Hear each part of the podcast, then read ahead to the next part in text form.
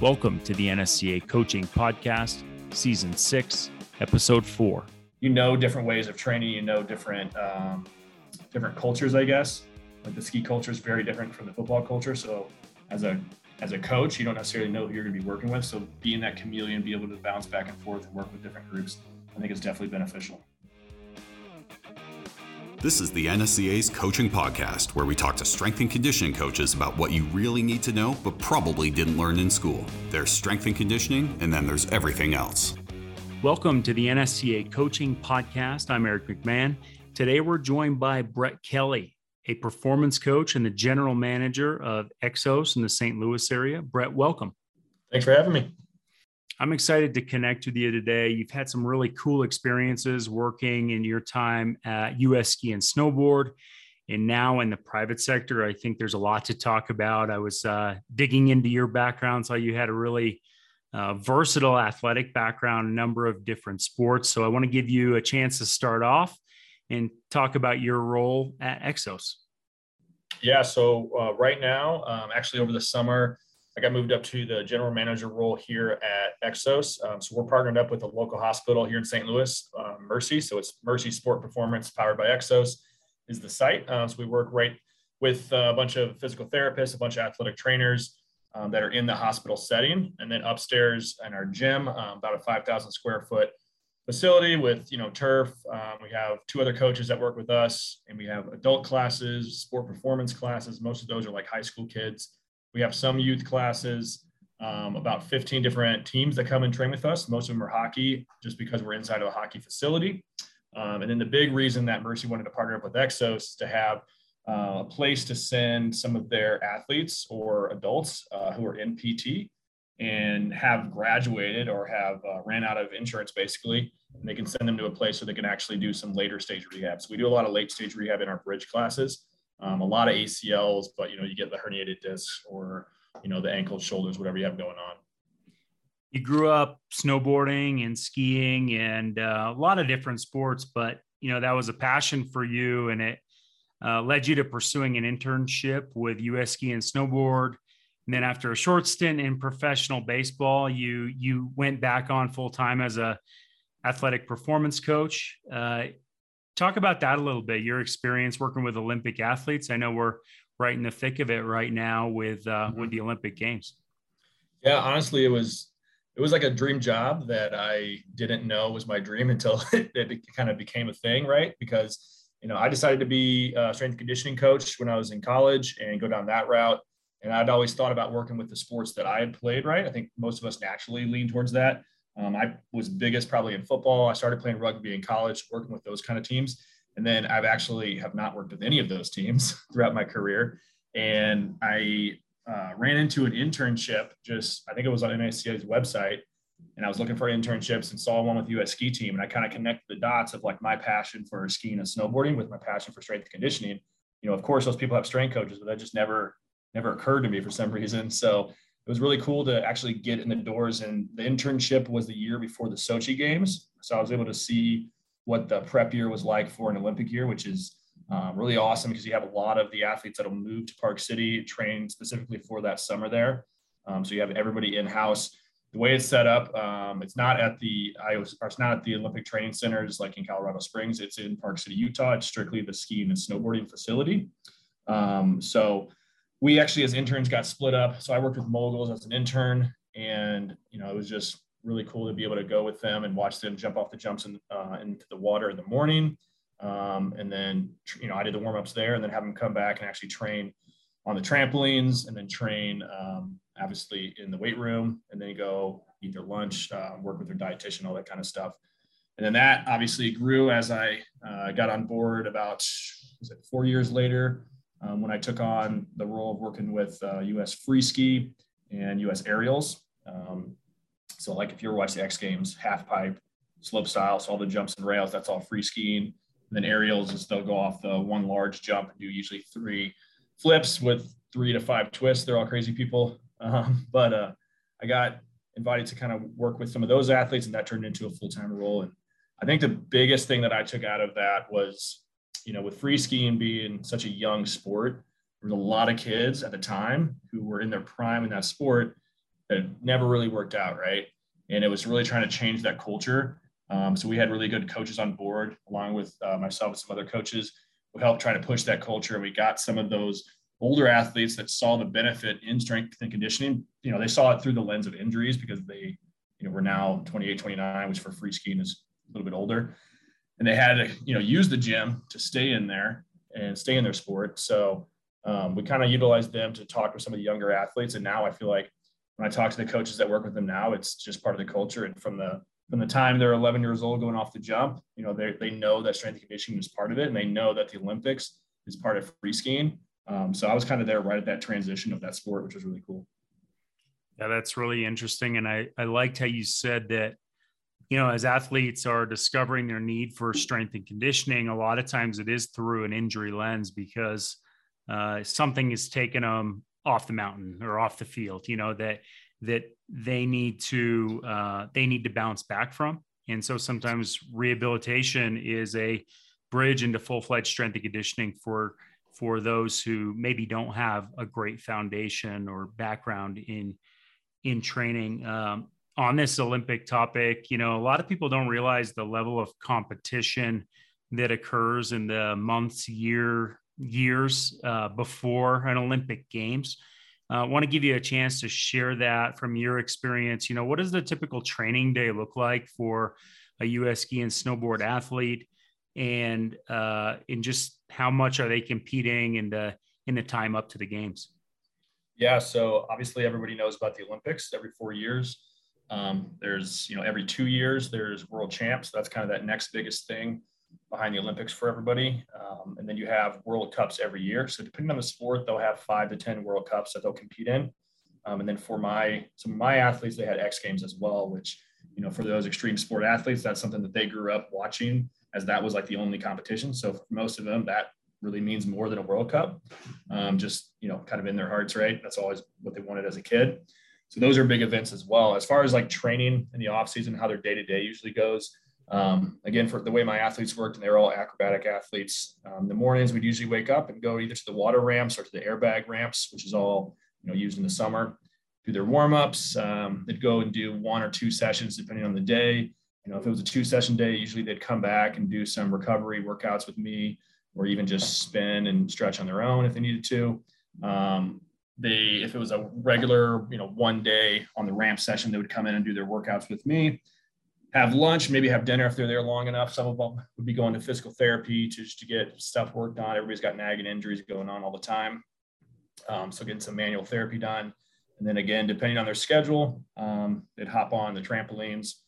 Um, sometimes that's to work on some specific trick. Sometimes that's when all five of them are on the trampoline and in the skate park just having fun because that's what they do and that's what they love doing. Um, and then hopefully go home and go to sleep. But we all know how that goes. I'm smiling every time you say trampoline because I don't think too often we think of a a trampoline as a, a training device, but in some of these aerial sports, it's a huge part of the sport and just the level of athleticism required for just that kinesthetic awareness in the air. And uh, we we get to see that for for most of us every four years. I think it's a really cool athletic community, the the Olympic movement, and I think some coaches do aspire to work in that. Uh, Want to ask you about, you know, pursuing careers to work with Olympic athletes. What advice do you have for young coaches that, you know, how would they go about that, or what are some of the early steps that you think would be significant milestones in uh, being able to get into an NGB or with the uh, U.S. Uh, Olympic Committee? Yeah, I think um, I mean most of the people that I worked with that, you know, either above or like before me or after me that kind of got into it. Um, usually they had some kind of, you know, like you said earlier, some kind of internship with, you know, whether it be US ski team or NTG or something else is, especially if you're trying to work with skiing and snowboarding, there are tons of skiing and snowboarding academies all around the US. And they all usually have like one strength coach for sometimes a couple hundred kids. Um, so I know a lot of them have internships. Um, a lot of our interns, when I was with the ski team, started off by helping out at some of those facilities, um, and then they ended up working with us on the national level. And then obviously, it's just at that point networking, right? So kind of like any job, same way I got into baseball, same way people get into other sports as well. Um, you know, try to get connected with the people that are already in those sports, whether it be coaches on the field or coaches like strength coaches. You know, offer your services. You know, you're not going to get paid right away. I think that's um, something that people need to understand, right? And I looked at it as just more schooling, really, because I learned a lot more in my internships probably than I did during my master's program because it was so hands-on, right? And I'm not paying that tuition. So for me, it was a cheaper schooling, honestly. And then I ended up making those connections. Um, I got to work with people that were way better coaches than me um, and kind of helped, you know, mold me as a coach and then just keep those connections going. I mean, like I said, that's how I got working with baseball. Um, I got kind of uh, pushed that way by some of my mentors just because there was a lot of opportunity there. And I just stayed connected with everybody and, um, you know, just as a friend, as a colleague, and they reached back out when there were some openings. So that's kind of how my, how my path went and that really resonates you know with with me and i pursued professional baseball for a long time but it was something that you know playing small college football you know you consider hey do i want to be a football strength coach or you know obviously there's a lot of great basketball positions out there but baseball there was a lot of opportunity um, early 2000s you know and and now you look at the Olympic movement and like you mentioned, finding opportunities to work with these somewhat niche or unique sports. It's uh, it's a there's so many opportunities out there for coaches to pursue. It's just you might have to advocate for yourself and push a little bit to, to get yourself in the door, and it can lead to some really cool places. Um, yeah, yeah, I know with uh, you know with all those sports, if you look at the Olympic sports, most of them are like you said, pretty niche sports like those kids are training right for i mean obviously the four years before they're training their entire lives to get to that point usually. So you know looking at where those youth development programs are because uh, you know there's not very many of them and if there are they're at least connected and everybody knows each other in that community. You know i know people in the free ski community free ski community all across the country just because you know you're going to events and everybody's there right? Same thing with like the aerials community or bobsleigh community. There's only so many places those people train. So reaching out to those people you know, most of those sports don't have a huge budget, right? Because they're they're not NBA, they're not baseball, so they're probably very willing to work with people and uh, for free, and you can really hone your skills and then gain some experience working with those sports. Yeah, I want to dig back into your background, multi-sport background. We talk a lot about long-term athlete development at the NSCA, uh, but skiing and snowboarding it really uh, connects with what we're talking about because there's all these high school ski and snowboard academies out there where being on the mountain is really part of your part of your school day. Uh, and it's a really good example and place where high school strength and conditioning is very relevant and, and important. And uh, it really it brings us to when these athletes need to be ready to go out for a for a national team or or a college team. And so um, bring that to your experience a little bit in becoming a strength and conditioning coach. You know that whole long-term athlete development concept playing a lot of different sports do you think that was impactful in the, in the path you chose? Yeah i mean absolutely. I was i was a gym rat. I was always in the gym uh, trying to get better at my sports. Um, so my main sport was football. You know growing up i did everything from you know soccer i did t-ball. I wasn't good at that. And uh, did, you know, when I was in high school or middle school, I guess I started getting into uh, strength and conditioning just through my coaches through football. That was something that I always just enjoyed doing and enjoyed getting better at. And I saw how that helped me on the field as well. Uh, I did discus. Um, that was mainly so I could keep lifting in the spring. uh, and then, like I said, I did rugby in college. I did swimming growing up as well. So I think all those different sports, they're all going to have different things, right? That you're going to be getting a little bit better at that can kind of help you in those other sports as well. Um, and that's something I saw too as a coach when I was um, with the ski team or with other teams as well. But skiing is such a specific sport. You have a lot of kids that grew up in ski towns, and that's the only thing they've done. And you know, I would have a handful of kids that grew up playing multiple sports, and you could literally just watch them test or watch them do some of their workouts, like when they first come in, and I could tell just by watching even if they're you know 18 or 19 or 20 or whatever i can tell this person was playing these sports growing up this person has only skied um, growing up so i think it's very important for youth athletes um, i think as a coach it's important as well just because you're kind of you know you you know different ways of training you know different um, different cultures i guess Like the ski culture is very different from the football culture. So as a as a coach, you don't necessarily know who you're going to be working with. So being that chameleon, be able to bounce back and forth and work with different groups, I think is definitely beneficial. Brett, bridge that to what you're doing now. You know, talk about your current role with Exos, working in a hospital system primarily, and you work with a wide range of clients and athletes. Uh, you know, how did your Olympic and work with elite elite athletes uh, lead you into success where you're at now? Um, yeah, I think kind of again bridging off what I just talked about, like uh, being that being able to be that chameleon as a coach. You know, when somebody's coming in, you know, you don't necessarily know what mood they're in. Uh, when you're having new people come in, you don't really know what type of person that is. So being open as a coach and being able to talk to people, I think that's something that's sometimes lost um, on young coaches that I've seen is that communication piece. You know, if I can't have a, a real conversation person to person with my athletes or my clients, then that's going to be like a hard task or hard um, a relationship to have with them, right? So they're entrusting you with getting them better and getting them towards their goals, uh, whether that be getting them to the Olympics or having them, you know, lose weight so they can play soccer with their kid, right? So to me, it's really very similar still. Like everybody's coming in for a goal, and how can we almost look at that what that goal is, and then take a step back and then backtrack what we need to do to get to that goal. So all it is is kind of deconstructing what what that end goal is as a coach. So whether that be a sport that I don't necessarily know, like when I first started here, right, I started working with a bunch of hockey teams. I've never worked with hockey in my entire life, but I know what hockey is, and I can watch hockey games and I can get an idea what their training's like and talk to people and stuff. So we know what their needs are, we know what their um, common injuries are, um, and then build a program that way. So same thing when you know you have somebody coming in with an injury or somebody coming in that's overweight, you're just trying to build those goals up and then build those relationships, I think is the biggest piece, honestly. Yeah, I want to ask you, you know, you've been in the field long enough and in a lot of different places, you know, what are some of the things you're seeing in the field today that are different than than when we started with this or some of the things that you're excited about that uh, are really on the horizon that you're that you're seeing?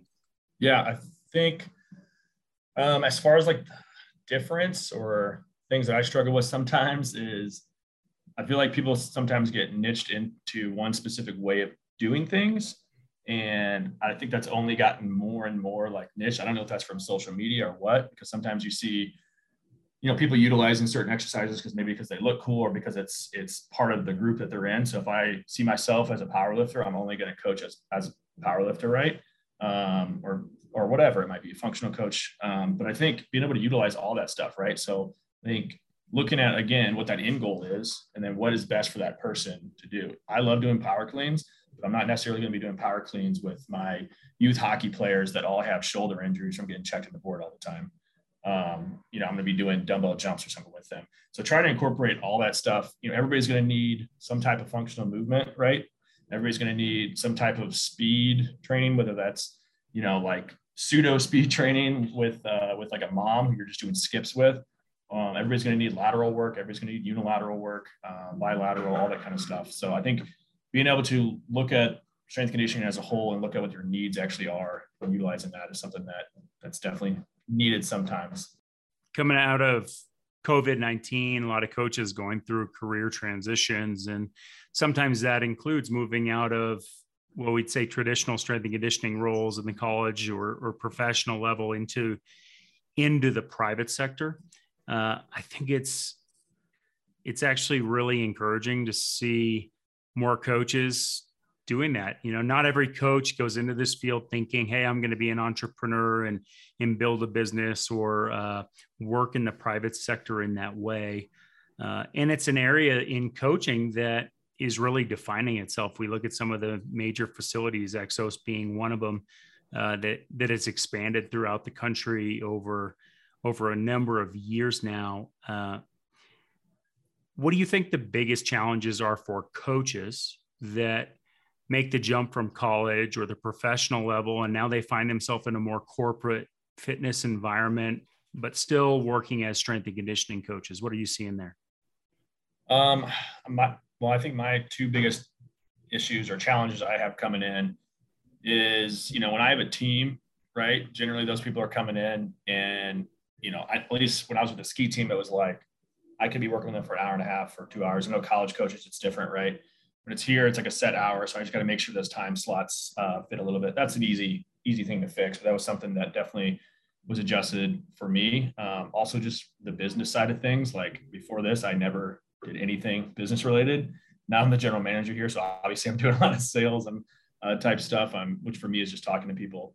Um, so being open to doing that kind of stuff, being open to um, doing sales and not feeling like a used car salesman sometimes. So like when I go to events, I just try to have conversations with people. Um, you know, be truthful. People try to help them out the same way you would as a coach. And again, it comes back to building those relationships. And if you are building those relationships and they trust you, then they're going to come in and, and work with you as well, just like your athletes would. So um, it's weird at first, but I think once you kind of wrap your head around it, it's um, it's very beneficial. And I think the private sector is definitely growing. The online sector is definitely growing, um, and I think that's just you know going to increase the amount of opportunities for coaches to you know make a salary that they can live off of long term. And I know a lot of coaches get burned out with hours and low salaries and stuff, and I've been there as well. Um, so that's one reason that we kind of made the jump. We wanted to move back closer to our family in St. Louis, and you know this was an opportunity that helped us do that and helped us um, have me and my wife have the hours and uh, to spend with our family and um, you know not be traveling quite as much either.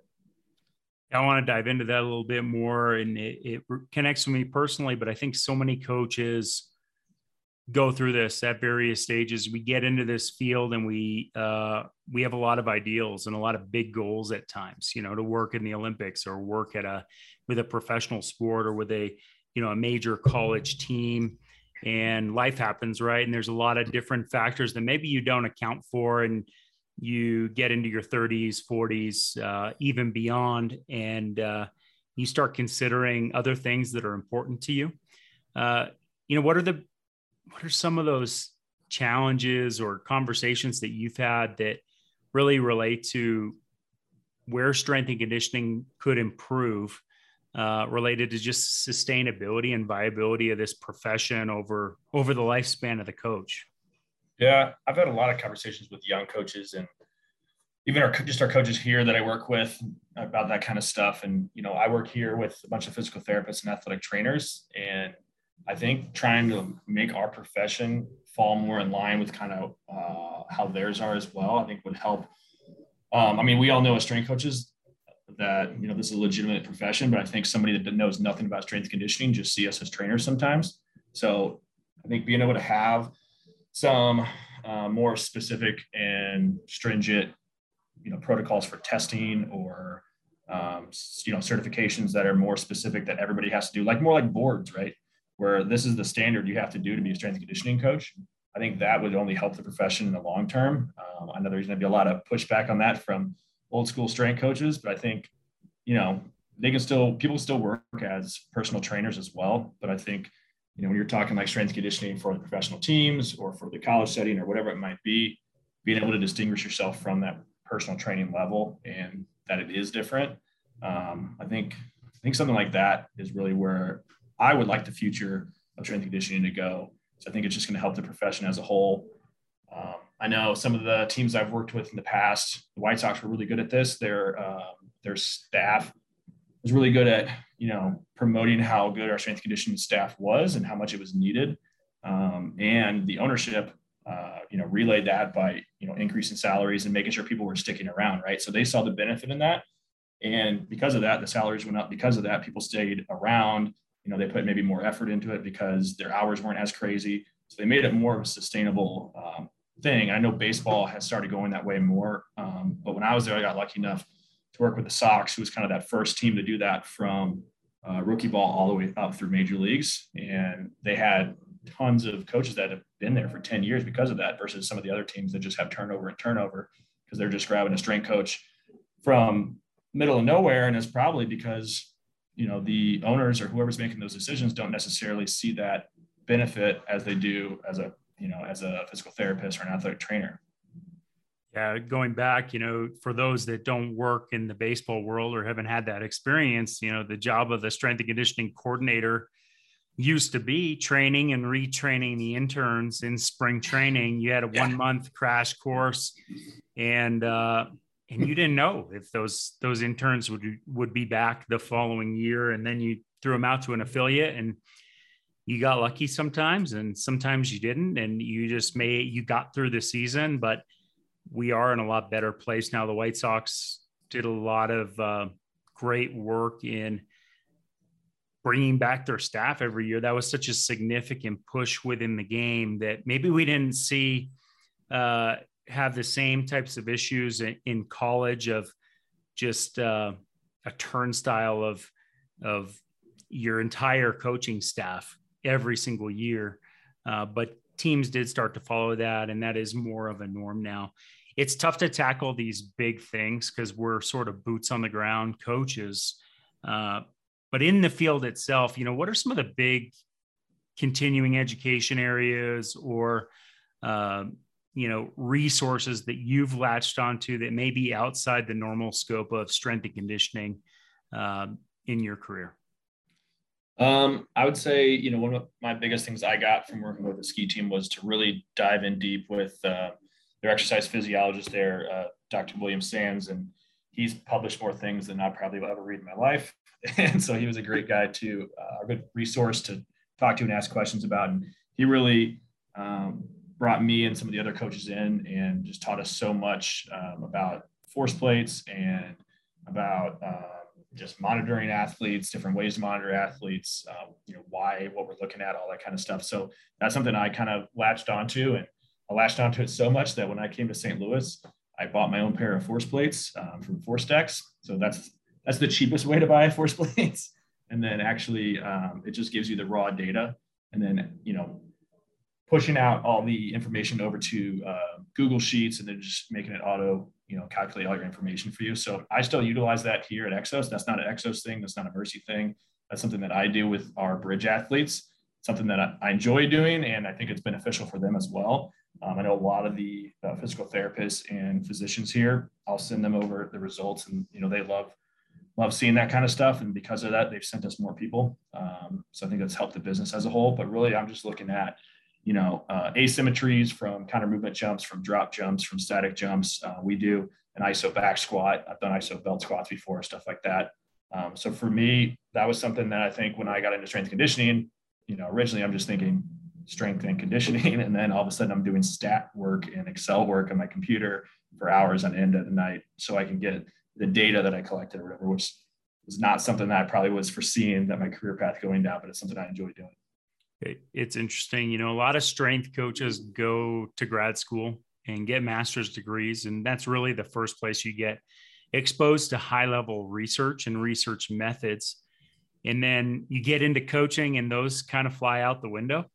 For you know, you don't really need to uh, crunch the numbers, or at least you didn't used to uh, have that need. And and now those are really relevant skills for coaches uh, even managing an Excel file or um, even a larger data set over multiple years and being able to uh, pull the information that you want, make it meaningful, make it impactful. We're still kind of in that in between stage where we might be uh, overloading uh, some of our coaches with with the wrong type of information and we're learning a lot about the collaboration communication side of it uh, it's exciting. We're doing a lot at the NSCA right now with our sports science initiative, and um, it's cool to see that you've kind of grown into using more technology, even even uh, away from elite sport, where I think it uh, where I think we typically align with high level sports science initiatives. That's a question I want to ask you. You know, related to performance technology. What landscape do you see in the technology and sports science space as it relates to work with general population clients or young athletes that you really just don't know where they're going to progress? Um, I guess with again, I, it goes back to the force plate stuff. It's I have the most experience with that, um, and I think you know my force plates I have set up here just because of uh, um, you know honestly didn't have enough money to to buy some Hawkins or something nicer. So um, mine is, you know, it takes probably about a half an hour to really run all the testing and run all the data with one athlete. So it's kind of hard to do that on a bigger scale. But ideally, if I had that you know that nicer software where that stuff comes out right away like we did with the ski team being able to utilize that on a weekly basis with my teams um, that's what i did when i was in utah so you know every every week we would do some kind of strength test we do some power tests and then we would do some power endurance tests and i would break that up and just have that as part of their part of their warm up so i would do it or whatever interns would help do it and that's something where you're not only getting uh, performance numbers that you can go back on if they um, have an injury, but you can also kind of look at it. And that's one of the multiple things I can look at to see if we are getting the results that we want or if we're pushing them too hard or not enough or something like that. So I think being able to utilize that stuff for the general public is something um, that I would love to do for some of my teams, for my sport performance teams. Um, we have so many kids that come in here and anybody that works in, with youth sport performance will understand this who come in and they're in seven different sports or something and it's like you know is you being in here helping you at all today you know let's let's adjust let's do this instead do some recovery but being able to actually have some numbers that we can take back to mom and dad might help that conversation um, versus just telling them that they're doing too much. Yeah i think that's really interesting and that's an area of performance technology we don't talk a lot about.